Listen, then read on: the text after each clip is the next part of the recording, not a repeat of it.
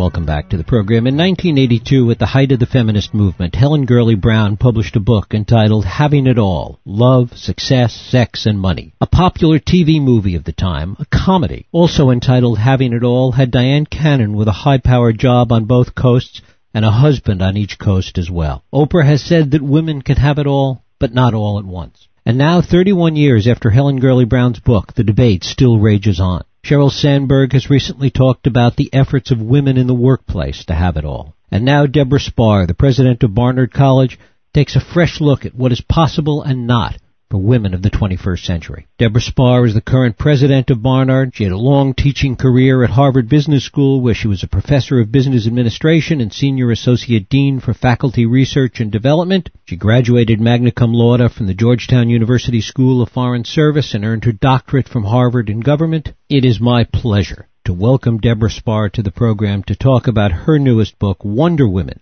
Sex, Power, and the Quest for Perfection. Deborah Spar, thanks so much for joining us. Well, thank you. It's wonderful to be here. Delight to have you here. Is this a problem? The problems that, that women are facing today in trying to have it all, to be Wonder Women, is this a problem that is different for those at, at the top of the economic ladder, those with educations, those that have careers, and that are juggling that with family and all the other responsibilities?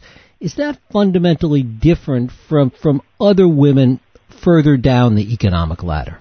Well, you know, it's a great question and it's a really important question. And and I think the answer is somewhat yes and somewhat no. So so clearly the a lot of the problems and the issues that I'm describing in the book and that most of, of the similar books have tackled, these are problems that do primarily confront women who have a lot of education, have high powered jobs, and quite frankly have the luxury of deciding whether or not they want to stay in the workforce. Those these problems are different from those that confront a single mom with three kids who's just trying to hold her family together and get get food on the table. So the worlds are very different. But one of the things that struck me both writing the book and, and even more so in, in getting women's responses to the book has been that women kind of across the socioeconomic spectrum are are feeling these same these same problems of frustration, of expectations, and sadly of guilt and of failure. And I think these are problems that really cut across. Women feel guilty, it seems to me, regardless of where they work and how much they make and, and how many kids they have. That seems to be sort of a proverbial quest, a problem right now. And that's one that I think we really need to tackle. Is this something that is true for those that came of those women that came of age around the time of the feminist movement? Is it different for a younger generation today, for millennials today, for the students well, that you see at Barnard? Yeah, no, sadly, uh, and this is really the most depressing part here. I think that the millennial generation, although they're a fabulous generation in so many re- respects, they are struggling with even more expectations than those that face the baby boomers because, you know, at the risk of, of being too trivial about this, you know, women of my age, the baby boomer age, we were the first generation that was really expected to go out into the workforce and to have a career and still be wives, mothers, and homemakers. If you look at the kids who are in high school and college now, look at the young women, they are expected to have careers, be the breadwinners, still be wives, mothers, and housekeepers, but they're also expected to be um, excellent athletes, which was certainly not an, an expectation from, for girls historically. They they are expected or think they are expected to save the world and start their own NGOs and be entrepreneurial. We've actually added to the range of expectations that young women face without taking anything off the table. As we look at these problems today, to what extent is this a problem of the way feminism evolved in the 70s and 80s? Well, let me let me just begin by answering that by saying these are fixable problems. You know, that's the good news.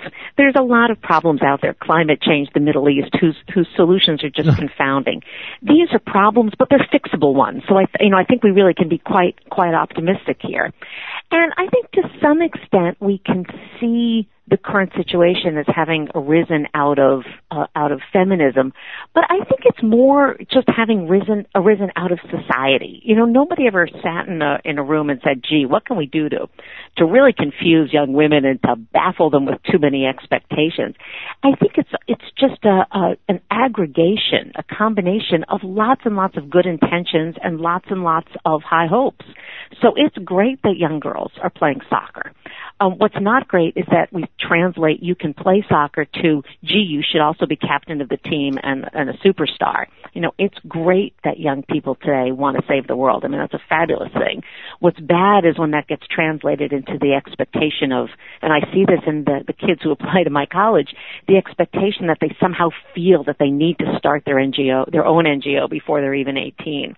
So I, you know, I don't think there's any one moment where this went wrong or any group that can be blamed. It's just by trying to do the right thing for girls and women. We, you know, we collectively, society as parents and teachers and media and writers and everything, we've just translated these opportunities into expectations. And I think the moment has come now consciously to, to pull back a little bit and say, hang on you know, we have great opportunities. That's, that's the good news. But we have to make sure that we're not giving our kids a message that just because things are available to them, they somehow must be compelled to grab each and every one of these opportunities and then excel at it. You make the point that a lot of this started from these super women myths that, that really grew out of the 70s, using as, as sort of maybe the penultimate example the the Charlie Girl commercial. Right, right. Well, and it's not just Charlie Girl. I mean, one of the things that was so interesting to me when I rat, when I wrote the book was really realizing how much I had been shaped by all the, the television I watched in the 70s. And I'm not a big TV watcher, but if you look at the images of professional women that started to emerge in television in the 1970s and that are still out there today, you know, again, the good news is that we see women being cops and surgeons and detectives and, and all of these, these very intriguing careers. The bad news is that we see these women still looking like models, managing to have you know, husbands and children without ever really getting frustrated by that combination of things. So pretty much every um, professional woman we see on TV is a Wonder Woman. You know, she's doing things that real people don't pull off quite so easily in real life. And it's easy to dismiss this because of, of course TV is fiction. It's not real. But if, if young women are constantly being pummeled by these images, not only on television, but in movies, from magazine stands, they, they start to set their expectations higher and higher so that they, they begin to feel that if they're not running the corporate law firm and putting the perfect dinner on the table and keeping the perfect home and being totally sexy all of the time that they're somehow falling short. I want to stay with pop culture for a moment because as we, we deal with nostalgia today and we look back at things, for example, like Mad Men and, and see the struggles that women went through and young women today see that, to what extent does that infuse them with a greater responsibility for the roles that they have today? Well, that's a that's a good question, and, and just to stick with Mad Men for for a second, you know, it's it's interesting if you go back and at least look at that way that era is being portrayed, and which to some extent is true. the women were were very constricted in terms of what they could do professionally. But they also didn't actually have that many expectations on the home front. You know, the women in that show and at that time period, they weren't uber parenting their children. Uh, they weren't setting up play dates and, and making all of their art projects. So it, the contrast there is, um, is quite revealing. And then if you propel to the, to the current state, I would say that that women and again all people have this vast array of choices before them, which really does create the responsibility to choose wisely. And I don't think that means that there's a perfect choice that everybody has to somehow figure out on their own, but more that that that women really need to to stop every once in a while and say, what do I really want to do with my life? What kind of impact do I want to have? I, I am no longer forced uh, to stay at home and not have a, a career life and a professional life and a working life. But because I have that opportunity, it really does behoove me to think hard about what I want to do with it. And that's that balance that you talk about, about being aspirational at the same time one is realistic, not to feel compelled to check off every single proverbial box. That's right. And and this is where, you know, I think just a good dose of, of realism and common sense is is very very necessary here. You know, both for high school kids and for middle-aged women and, and for older women. Nobody can do everything. And so if you really want to take a, a new class and something exciting that, you know, will, will capture your attention and will give you perhaps some professional advantage, that's great. Take the class but then realize that you're going to have to take something else off of your weekly agenda. You know, maybe you're going to have less time to exercise or less time to, to cook home cooked meals every night. And we need to make these choices consciously. And it's not about giving up or opting out or leaning out or, or anything negative. It's just realizing that at some point the math takes over. There's only so many hours in a week. And if you're going to add something to that week, you're going to have to take something else out.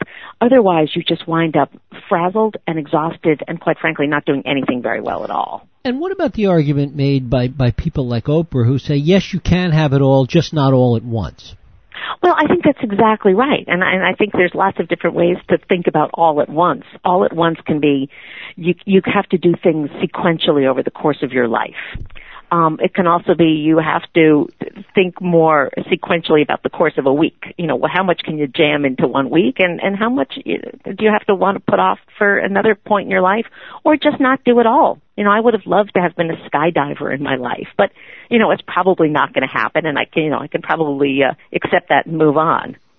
Somebody made the statement recently that has also been writing about these issues that, that the goal is to simply have the same choices that men do. Do you think that that's true?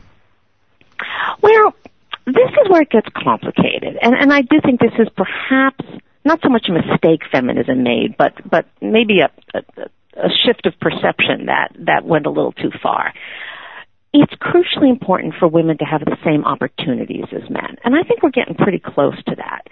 But we can't neglect biology in all of this because women even if we get them equal to men, women are not the same as men. There, there are core biological differences.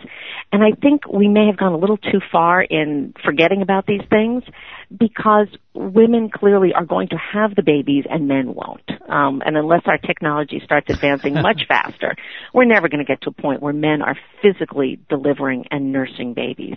And that's a big deal. And it's not just a six week big deal or even a six month big deal and, and we know this statistically, the point at which women's careers really start to differ from men's is when they become mothers. And, you know, we just need to be more honest in dealing with this fact. And most organizations today have done a pretty good job, uh, still not as good as they could, but a pretty good job about dealing with maternity leaves. But they're very short term. What organizations haven't fully incorporated yet is parenthood uh, which affects clearly both men and women, but it does fall differently on women. What organizations also um, are sort of uh, coy in, in, terms of dealing with sexuality in the workplace. Uh, women, particularly young women, are seen as sexual objects. Um, they're they're looked at differently than men are. Um, and that affects their lives in the workplace um, differently. And we, we need to sort of get over some of our, our prude, prudishness, to be honest, in dealing with what remains a very real fact of young women's working lives. As we try to address all of these issues, what percentage of them, roughly, are things that we can address within the context of public policy decisions versus what we have to deal with as a culture? Well, I think it's a little bit, or perhaps even a lot of both. Um, I think it's very tempting to say we need better uh, child care and better workplace policy and more subsidies for working families. All of those things are true and I wish we had them, but sadly right now we, we have a we have a Congress that can't even pass a budget as of today. So to sort of just wait and hope that we will get Scandinavian style social policies I think is unrealistic. So much as I would like to push for a policy solution, I'm just not at all optimistic about that happening. So while we're holding out for those policy solutions, I think we need to be working at the workplace. And, and this really involves particularly I think women being a bit more upfront in telling the men who still run most workplaces what is it that will make their lives easier. Um, how can we actually get family policies that that work? Because generally, I think what happens is women sort of talk about this stuff quietly, and men go off and do the, do their other business and we, we actually don't get the conversations going. So I think there's a workplace piece in addition to the government piece. And then uh, what, you know, a lot of what I'm arguing in the book is we need to make adjustments on the home front because whereas the workplace has changed pretty dramatically over the past 50 years in terms of opening up to women, even if not yet fully or on fully equal terms, we've seen less development on the home front. So women and men do still tend to fall into fairly traditional roles in terms of household responsibilities. And that's the piece that's really, I think, falling particularly hard on women. And I don't think it's because men are being bad. I just think, you know, if we cut ourselves all some slack, we've really upturned the social order in 50 years. We've upturned centuries and centuries of tradition and historical patterns. It's going to take us a little while to figure out what the new patterns are going to look like. And and I think you know the millennials are really thinking hard about this. I've been delighted when I give book talks at how many young men come to the talks and raise their hands and, and, and raise good questions. But we really need to rethink the home front, which which is which will entail things like how we deal with extended families. You know, one of the problems Americans face is we live too far away from our extended families. So when life gets complicated, we don't have the support network that many other societies still have. Um, we have schools that um, have not yet really adjusted to the fact that most parents are working. So schools will send out their calendars, you know, a day before there's some crucial ballet recital. And that's very hard for working parents. So I think every piece of society really has some role to play in this. So it's not just government policy or just the workplace or just the home front. It's really making small but important steps across all of these dimensions aren't men learning more about this and these problems and these issues we've been talking about from seeing it in their own families and seeing it with their wives and, and the women that, that they come in contact with? Yeah, I think that's exactly right. And, and you know, I have to say in my own life, all of the men I know who are running large corporations or organizations, they understand these problems. They've seen their wives struggle with them. They've seen their sisters struggle with them. And I think most poignantly, they've seen their daughters struggle with them. And I, you know, some of the most supportive people that I know in terms of, of women's professional development are dads who really want their daughters to succeed and they they really understand how hard it is. So one of the things i'm arguing quite forcefully in the book is we really need to bring men into the conversation here. And i understand why early feminism had to see men as the enemy because that was where we were historically. But we've moved beyond that point now and i think we really are at a point now where men want to be helpful.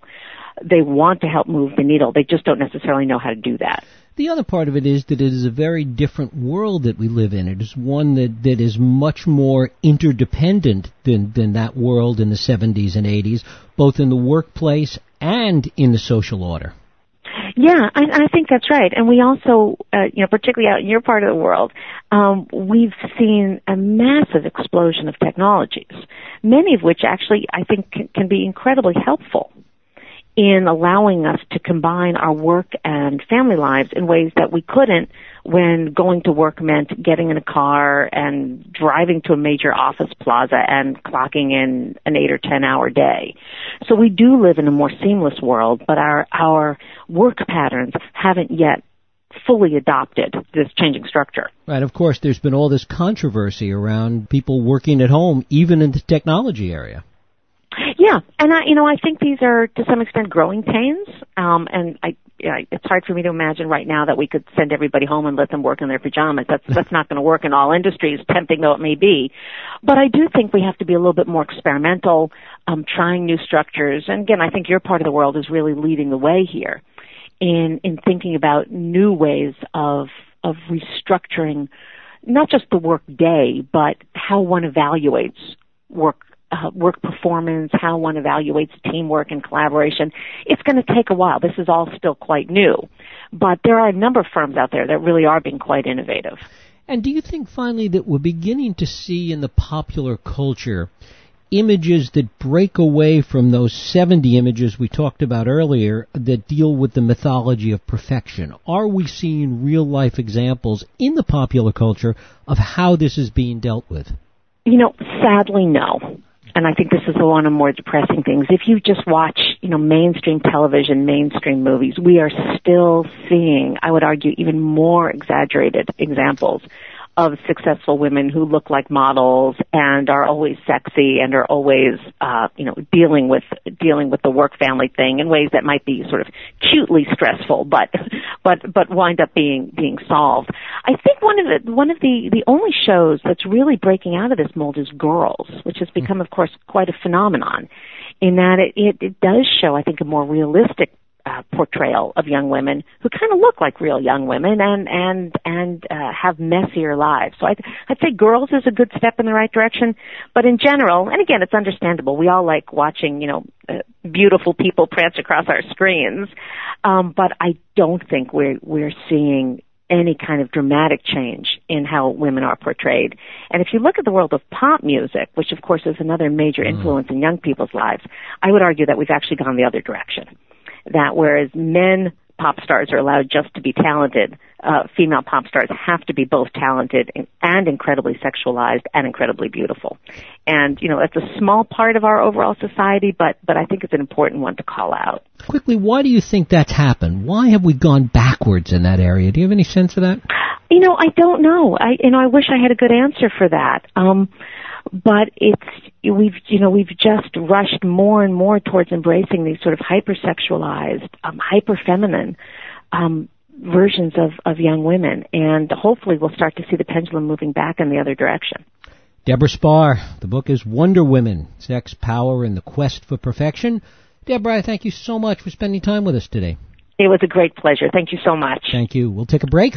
I'll be right back.